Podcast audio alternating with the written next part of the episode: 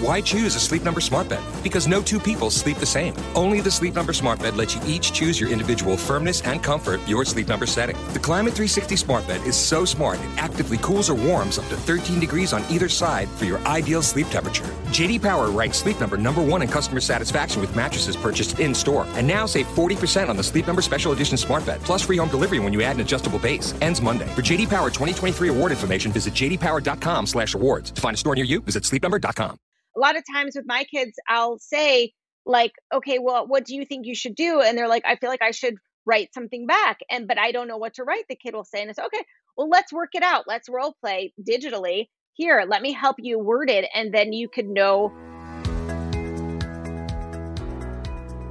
Hi, and welcome to the Parentologist Podcast. I am your host, Dr. Kim. The Parentologist podcast is a show about everything parenting with a therapeutic twist. Each episode focuses on a variety of relatable topics, including parenting, family, children, relationships, mental health, and pop culture. Hear from a variety of medical professionals, psychological experts, authors, celebrities, and other parents with inspiring stories. You'll feel like you're in the same room with your friends getting all of your questions answered. You'll laugh, you'll cry, you'll learn, and you'll have fun. On today's episode, we have Dr. Catherine Pearlman, who is the founder of The Family Coach and is a licensed clinical social worker who has been working with children and families for over 25 years. Dr. Pearlman is also the author of First Phone, A Child's Guide to Digital Responsibility, Safety, and Etiquette. And she is the mom of two teens. Dr. Pearlman, thank you so much for being here today. Thanks for having me. Yes, I was sharing, you know, before we started recording, I was sharing how I've been loving your new book, uh, First Phone. I uh, kind of in a life stage right now where my daughter's about to turn nine, and some of her friends at school already have their first phone. And of course, she's been asking, when do I get mine? And my husband and I have been kind of, you know, going back and forth, having lots of conversations together and also with her about what it takes to have a phone and, you know, what kind of responsibility it takes to have a phone. And was kind of in that life stage where we're kind of at that point of wondering when she should get her first phone. So your book couldn't have come at a better time, and this conversation couldn't have come a better time. So um, I love that you wrote it, but for anyone who hasn't been, who hasn't read it yet and been introduced to it yet, I would love for you just to give a quick introduction about the book and um, who it's written for and your intentions behind it. Yeah, so um, for years I had been hearing from parents um, in a time of crisis, oops, my child saw something inappropriate, access pornography, ordered something on Amazon, um, all kinds of things. And what I realized is these were conscientious parents. These were sometimes tech savvy parents. These were people who were highly involved with their kids, and this was still happening. So it really got me thinking. And then the pandemic happened where kids who might have been on their screens an hour or two a day were now on for eight to 12 hours a day, socializing, going to school, doing homework. And the access just increased so quickly, but the education about that access just stopped. Um, and so I really was thinking, you know, I wonder what we could do to help kids and families address this digital education gap. And what I saw was there were lots of books for parents about how to manage their kids' screen time and their digital lives, but then it leaves it up to the parent to implement. And that I think is so hard. And there was almost nothing written for kids, especially in the age range where they're going to start thinking about a phone or having more access to iPads and things like that. Um, there was really nothing for them to learn how to be good digital citizens on their own when their parents aren't around. So um, I wrote the book for kids, but it really so it's written, you know, in language for kids. There are five kids that kind of talk to the kids directly in the book. But um, to me, it's really like a guide and a gift for parents so that they don't have to figure this all out on their own. All the prompts are there, all the topics are there, and hopefully it's just a part, a, a place to begin the conversation um, and to help guide the parent and the kid. Yes, and that's what I was when I was reading the book. That's kind of what I was gathering from too. And I was reading it thinking, "Oh, this is so great because this is something my child and I can read together, and then we can discuss it after the fact." So, um, but I, I I love the format of it. I love how you've written it for kids. I think that's so important because I don't think there is a lot of books like that. And I think you know when they become nine or when they're ready and responsible enough to have their first first phone, they should be able to have some literature that they can read on it on their own.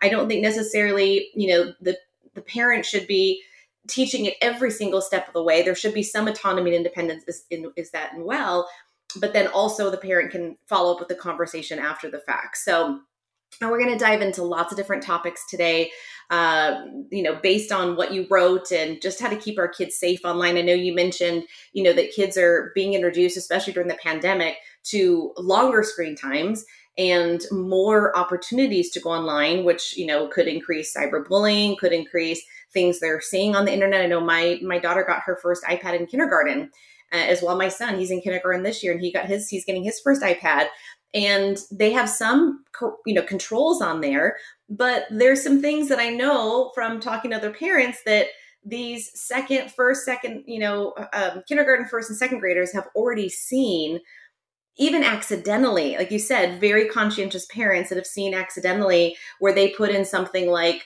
you know love's first kiss because they've been watching a lot of disney movies and are you know love cinderella and all the things and then something else comes up of two people kissing that's not Disney related and may not necessarily be appropriate. So because the internet is just so vast, I know you have a chapter on Googling and, and you know whatnot. How do we keep our kids safe when there's just so much they can see out there? I mean, how many controls do you need? And I feel like sometimes, depending what word you type in the search engine, things can still pop up. So, what do you suggest to parents, or even what do you suggest in your book to, for kids, and what suggestions do you have for them to keep them as safe as possible? So, first, I mean, because of what you say, that kids are really having access at such a young age. I think some parents have like a false sense of security. It's like, oh, my kid doesn't have a phone. I don't have to worry about these things. But first of all, they are having accidental access way earlier. And also, even if your kid doesn't have a phone, there's a good chance that their friend has a phone. And when they're over at a play date, they have access to something and you're not there to guide them. So I really want to start us talking about digital education in preschool and kindergarten in the same way we think about health and sex education and teaching kids about their bodies in age appropriate ways. I also want to do that about the digital world. We talk about stranger danger, we talk about that in person. We have to also talk about that in the digital world. And it's not to scare kids, but kids can make good choices, but we have to educate them. We have to give them the information in age appropriate ways. And so, in terms of keeping kids safe, you know, I really want to talk to them about predators that are online, scams that happen. You know, sometimes your kid could be watching something and there's a pop up and they just think, okay, I'll just click close this, but that's the actual wrong button to push. Um, or they think, you know, they won something and they're super excited and they didn't win something. It's a scam. And so, um, talking about that, but also, you know, uh, predators for kids online are very skilled. And it's way easier in some ways than it is for a predator in person because kids have a good sense about, ah, this person is off. I don't feel comfortable. I'm not going to be with that person. The problem is online, these predators look like kids and they act right. like kids and they take their time with these kids. So it might be a year or two that this friend i'm using air quotes um, is you know in a chat group online with a bunch of their actual real friends they think this is a buddy of theirs they think it might be someone at their school it's not it's a 60 year old man in his house and wherever who's trying to befriend your kid and before you know it is asking where they live and how old they are and before you know it they're asking for pictures and the kid feels like ashamed and maybe they can't tell their parents because they got in too far and they should have known better if we start these conversations with kids early, then what happens is they feel comfortable coming to us and saying, I pushed on something I shouldn't have. I said something I shouldn't have. It happens to all of us. And so then we say, okay, honey, thank you so much for telling me. Let me help you with this situation. Let me guide you. Let me keep you safe. Let's block this person. Let's report it to the police if necessary. Um, and also teach them to be more mindful about who they talk to, what they share. You know, there are a certain amount of private information that we can teach kids we never, ever, ever share with anybody online, even if we think we know them, ever. My mom actually sent an email the other day with her like uh, security code for her computer and for her home. And I said, Mom, you cannot send this in an email, you know? And she was like, You know what? You're right. Um, and so these are the kind of things that we have to prep our kids with at a very young age. Right. I agree. And it's so easy to make those very innocent mistakes, right? Especially for a child who might think they won a thousand dollars. That would be exciting, right? I mean, I would even think that's exciting at my age. And, you know, I'll have to admit, you know, the other day a friend from grad school sent me something in a Facebook message. And I mean, I'm, you know, obviously I work online for a lot of my living. And so I'm very keen to not clicking on links that are unfamiliar to me or, you know, things that might be corrupt and whatnot. But as educated as I am, as old as I am, and as savvy as I am online, the other day, uh, someone, like I said, from grad school sent me something on Facebook Messenger and it looked pretty legit. And it was literally from someone I've known for over 20 years. I clicked on the link. And then about two minutes later, they said, Oh, don't click on the link. It was, you know, scam. And nothing's happened yet. You know, I say yet because you never know when things could just, you know, they could get in your passwords. And like you said, it could take a lot of time.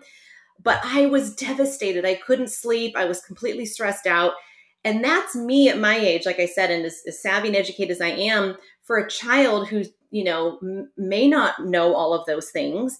Um, I can I can imagine it being a pretty scary world out there, thinking you know that these predators and these types of scams are out there, um, especially if they're if they're pretending to be a child and a friend. Especially my my kids love playing Minecraft, and I know there's sometimes other people or there's Fortnite and all the others where other people can play video games with them in those worlds. And you might think you're playing with someone from your school like you said and it's and it's not and that's and that's pretty scary. And i know kids have gotten in, in the mix of sending money to people right? They say i'm i'm in need for something or i can't pay my bill this month. Can you send me $200 via venmo? It's so easy everything's so easy access these days to send money or to, you know, do whatever. Hey, I want to send you something for your birthday. Give me your address. Who doesn't want a birthday gift on their birthday, right? Right. so there's just so many savvy ways, like you said. And so I think having those conversations and preventatively at an early age, as you mentioned, I think is key in keeping those doors of communication open, right? Um, so let me ask you from the research you did and in your book, what age should a child be getting their first phone? I know there's different factors involved, but what should a parent think about when they are thinking about getting their child that first phone? So I used to think, you know, wait as long as possible. 13, 14 years old, that mm-hmm. sounds great. The problem is by the time the kid is 13, 14, they've had so much access before then. It's, it, I mean, they already know things, they're already accessing things, and their friends all have phones. And right. so I don't want to do something as a parent just because all my kids' friends do. But in this case, number one, they're already doing all the things, and we're not educating them because we think that they don't have a phone. And number two, um, they're going underground. They're not telling us, you know, they may have accounts that we don't even see.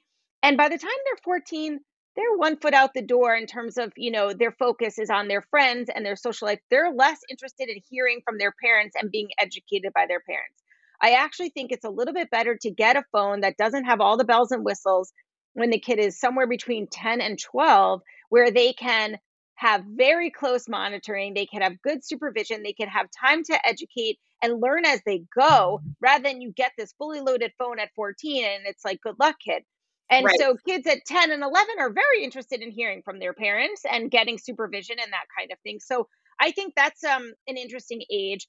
And then what are kids uh, what do parents need to think about you know there are some legitimate needs why a kid would need a phone at 8 or 9 years old for example one of the kids in the book i say has diabetes and monitors their blood sugar for life-saving information on their phone um, i know of divorced families where it is very important for the non-custodial parent to know that their kid has a phone so they can get in touch with them at any time um, those are legitimate reasons why a kid may need a phone earlier um, and then to think about how is your kid currently with their screens? You know, are they quick to get off when you tell them it's time? Do they, you know, is it a constant battle with them asking for more screen time? If that's the case, then I would say you might want to hold off a little bit longer and address their screen time um, issues and how they can show you that they're ready by listening and putting in limits because once they get the phone it's so much harder to do those limitations so i think that and then the last thing is, you know, how are they with their belongings? Are they responsible? Um, do their did their things come home from school? You know, that kind of responsibility. Are they showing you around the house that they're responsible um, and that they listen to commands and direction and they follow rules in the home? If yes, then great. This might they might be ready. If not, then maybe work on those things before you give them the phone. That's great. I, I love those tips. And I'm taking notes because, like I said, I have a daughter right in that age group and she's right on the verge, right? She'll be nine soon and she's right there. Um, but I love, you know, teaching, like you said, a responsibility in other ways, you know, monitoring how much screen time they have now, you know, etc. Um, and, and like you mentioned, so many other kids have phones at these early ages that even if ours doesn't, they're still going to be exposed to some of these things anyway, especially when it comes to social media and TikTok and you know all the platforms. Um, I mean, me. I, I mean, I I work on Instagram. You know, eighty percent of my my job comes from social media. So I'm online all the time. So my daughters and my son, even who's five, is already very savvy of what Instagram is, what TikTok is, you know, things like that. I try to monitor it and do a lot of my online work when they're at school. So they're not exposed to it all the time, thinking that it's being normalized. Oh, well, mom's on her phone all the time. And, you know, so now I can be on the phone all the time. You know, I want to make sure there's that separation of, okay, I'm doing this for work and now I'm done. Like, you know, yeah. So, um, you know, there's there's those things too. But um, but yeah, she's she's on the verge, so I'm definitely taking notes. So let me ask you this: How can we prevent things like too much screen time? I know that's such a, a, a big question, and it can go in a million different directions. But well, like you said, it's a lot harder once you actually have the phone because I did an episode last year on addiction and social media addiction and that dopamine effect of what we get when we you know have that constant feedback from friends or people that we that we know online. How can we prevent that for our kids? And how do we how do we know it's too much? Maybe they're overstimulated maybe they're acting out in different ways but how can we monitor how much screen time is too much so it's funny, you know, it used to be when I first started practicing, you know, the American Academy of Pediatrics said, you know, one to two hours a day of screen time. That is literally impossible. That is actually impossible with our kids these days. They are on for school, they are social. That's like actual legitimate socializing happens with their friends on screens. I hear my son, it is like he's on a play date. He's socializing with his friends, playing his video game. Um, and so it's that's not realistic anymore. Um, I think what's more important is to think about um, building in screen free times so that there are certain times of the day where we don't use our screens, like meal times, when we're doing our homework, that's not necessarily has to be on the computer. Um, like my son yesterday, I was just even talking to him and I said, close your computer, like look up what you need to do, and then actually close your computer because it is impossible for you to not respond when you see your friends pop up that something's, you know, they're having a discussion. So we have to build in screen free time. And then we also know that kids have no way to disconnect from their social lives. And when I was growing up, I would go home from school. And when I was done with my friends, I wasn't on the phone with them. I could connect to myself, to my family life, to my own hobbies and interests. Nowadays, kids are connected 24 7. They don't get a social break. And honestly, if you're a teenager and your whole world is your social environment, it's actually really stressful to be connected 24 hours a day. Um, and so building in these screen free times is really important. Definitely keep phones out of the bedroom at night. And so that limits the amount of time on social media and the time that they're socializing with their friends and building in these other screen free times. And the other thing that you said that I really love is that parents need to model this kind of good behavior because our kids are watching us and these phones, I am shaming no parent. We are all addicted to our phones, and that is not our fault. These phones are built and these apps are built to constantly engage us. That is the point. And so we really need these outside ways of um, addressing that kind of addiction. And I use addiction in sort of the loosest way possible. But we need, you know, limits. Like I was just on an Instagram live and I set my phone so I cannot have more than an hour a day and it popped up that it says, you know, your hour a day is done. Um, so that I can actually find ways to limit it because I would honestly be on just just wasting time not just for work but after that i'm still on or we go to look up one thing and now it's like 25 minutes later i forgot even what i was going to look up um, so we need to.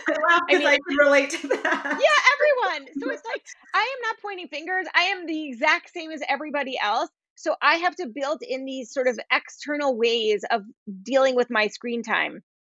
And we have to do the same for our kids. They need our help. They need our boundaries. They need us to put limitations on there. And sure, they are going to fight their parents on it, but they will, if it's a non negotiable, they will accept it. They will settle in, and I guarantee they will actually like it. They like having a break from their friends, even though they say they don't. And they will beg for their phone as their alarm clock. I promise they don't need it and they will adjust to not having it. So to me, that is sort of the best way. And one of the chapters of my book that I added in was about self care, because I think that what happens is we're not teaching our kids to recognize that our phones are making us feel all kinds of things. We feel joy, we have that dopamine hit, but we also have a lot of yucky feelings. You know, I look in the mirror, I do not look like the people that are perfectly filtered and they took a hundred pictures for this one that they're going to post. You know, nobody looks like that. I have pimples. I have areas of my body that I don't like. The same are our teenagers in puberty are certainly having all of these issues. And when they look in the mirror, they don't look like that. Their lives don't look like those perfect vacations. And so that gives us all kinds of feelings, not so good ones. And we have to recognize we're feeling those things and do something about it. So that might be when we put our phone down, that might be when we do our self care.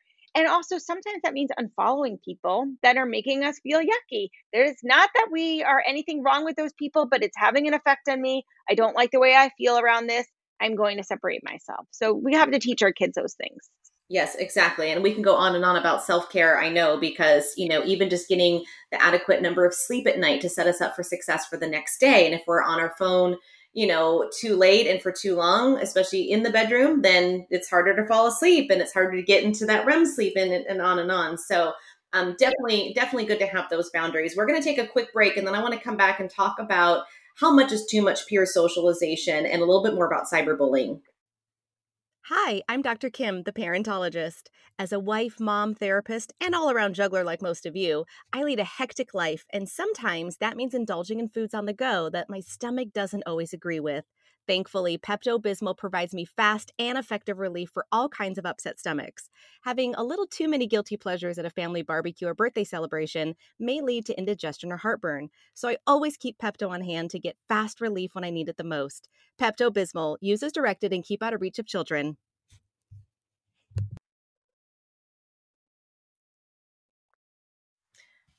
Okay, so we're back, and I just want to touch upon something that you mentioned before the break on having so much peer time, especially in that tween and teen age age group.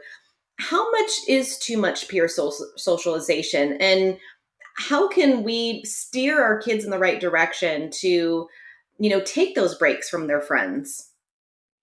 You know, I think that kids are chronically over socialized, honestly. And I think, you know, it, when we get towards the teen years, it's developmentally appropriate for kids to really move their focus out of their home and onto their friend group and their peer group. And that is good. That is like giving them one step closer to being independent adults.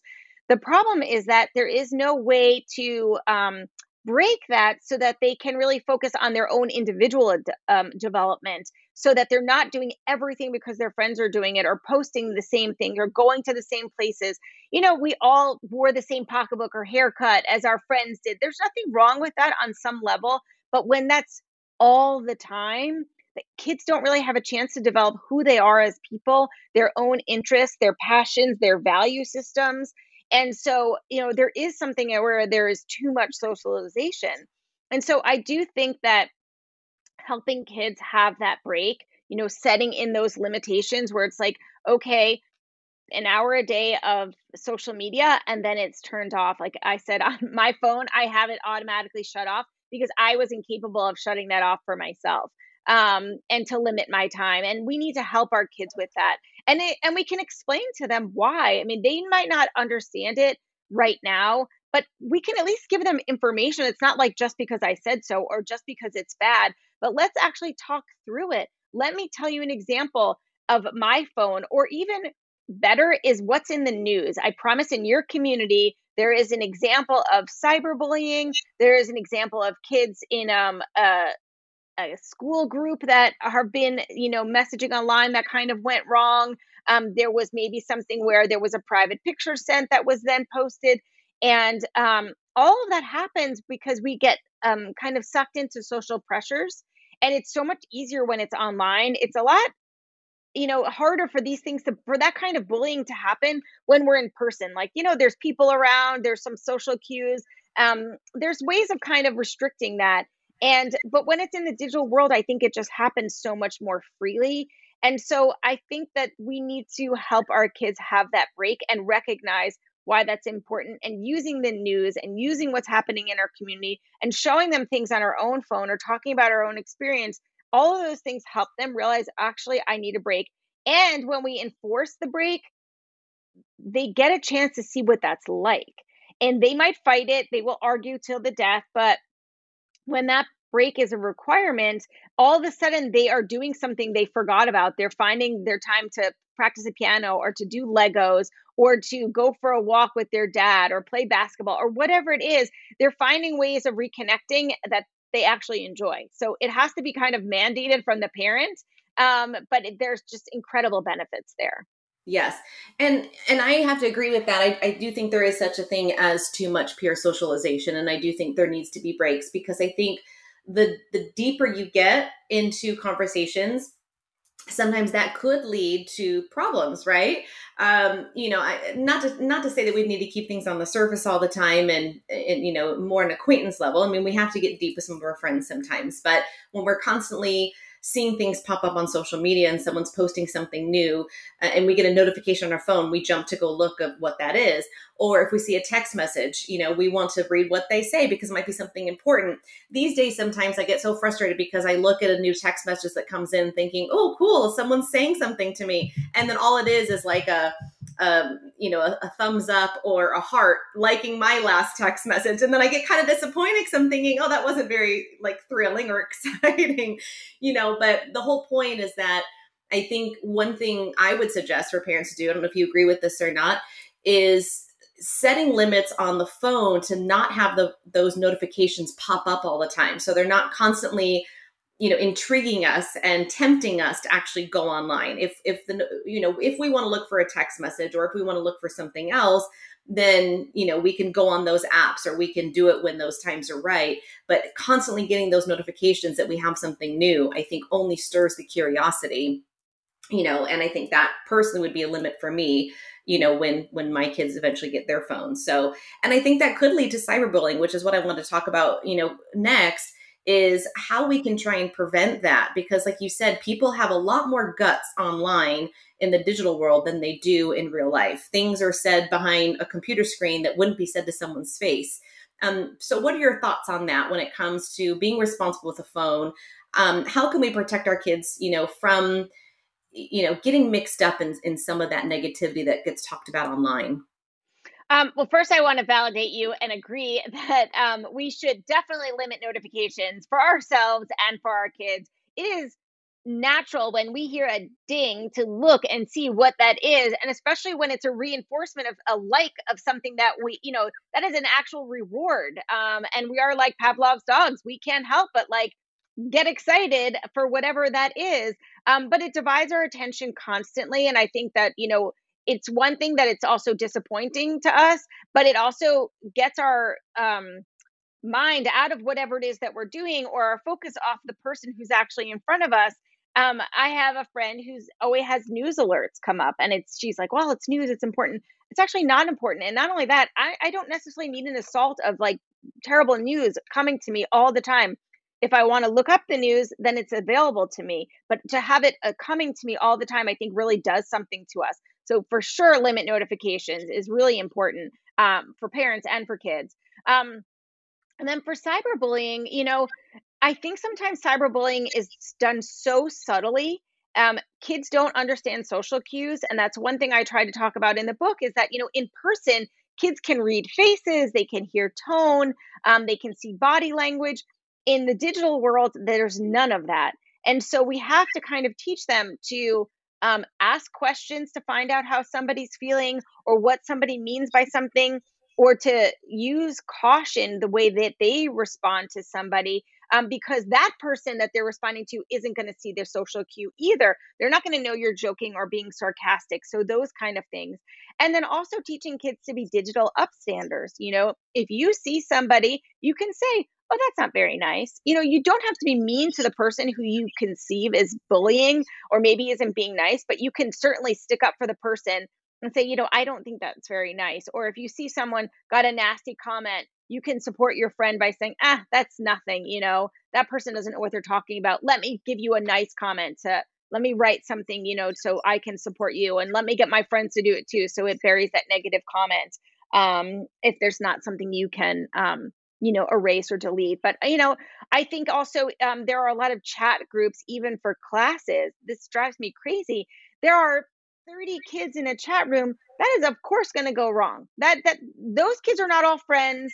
We should not force them to be together in some sort of artificial environment um, where there isn't a lot of supervision and it can go wrong very, very quickly. Um, so, you know, to try and teach kids how to manage that and to come to you when they're, you know, feeling like somebody said something and they don't know how to handle it. A lot of times with my kids, I'll say, like, okay, well, what do you think you should do? And they're like, I feel like I should write something back. And, but I don't know what to write. The kid will say, and it's okay, well, let's work it out. Let's role play digitally. Here, let me help you word it. And then you could know how to do it. Um, so we don't have to leave them alone to respond to all these things. We can help them, you know, put it into words and, and then, oh, yeah, yeah, yeah, that's what I want to say. And over time, they kind of learn then how to respond digitally um, to kind of ward off some of these things or to stand up for themselves.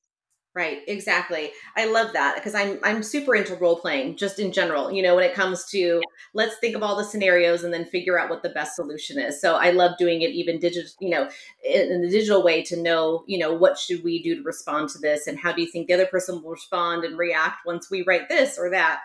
Um, you know, I think it's hard and I'll speak for myself. I don't know if anyone listening can relate to this, but I think it's hard for I guess this digital age because I didn't grow up with it right? I mean, I didn't have web, you know, internet uh, when I was growing up. I didn't have text messaging. I didn't have a cell phone, you know, um, until I was, you know, later. I mean, college, you know, age where I, those things started coming to fruition. Social media didn't even happen until much later after that. So, you know, to raise kids in a world where this is so driven, where this is so prominent, is so hard because there's the side of me that didn't grow up with it who's thinking, I don't want them exposed to any of it. You know, I want them to wait until they're older because I know what's out there, right?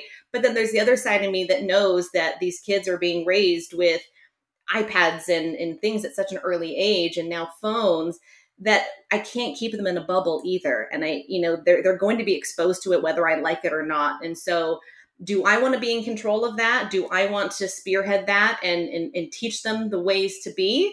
Um, or do I just want the world to start taking them over and them learning from their friends or teachers or anything? Because the world's not stopping just because I might want it to, right? They're they're going to get exposed anyway, and if they are going to get exposed, I want to be the one that you know is spearheading it and teaching them. So for anyone who's out there who's listening, who's kind of in the same boat as far as you know being conflicted of of that of those two worlds colliding really um, it's I don't know. Do you feel that way too, or I mean, is that do you, do you hear a lot of parents saying that as well?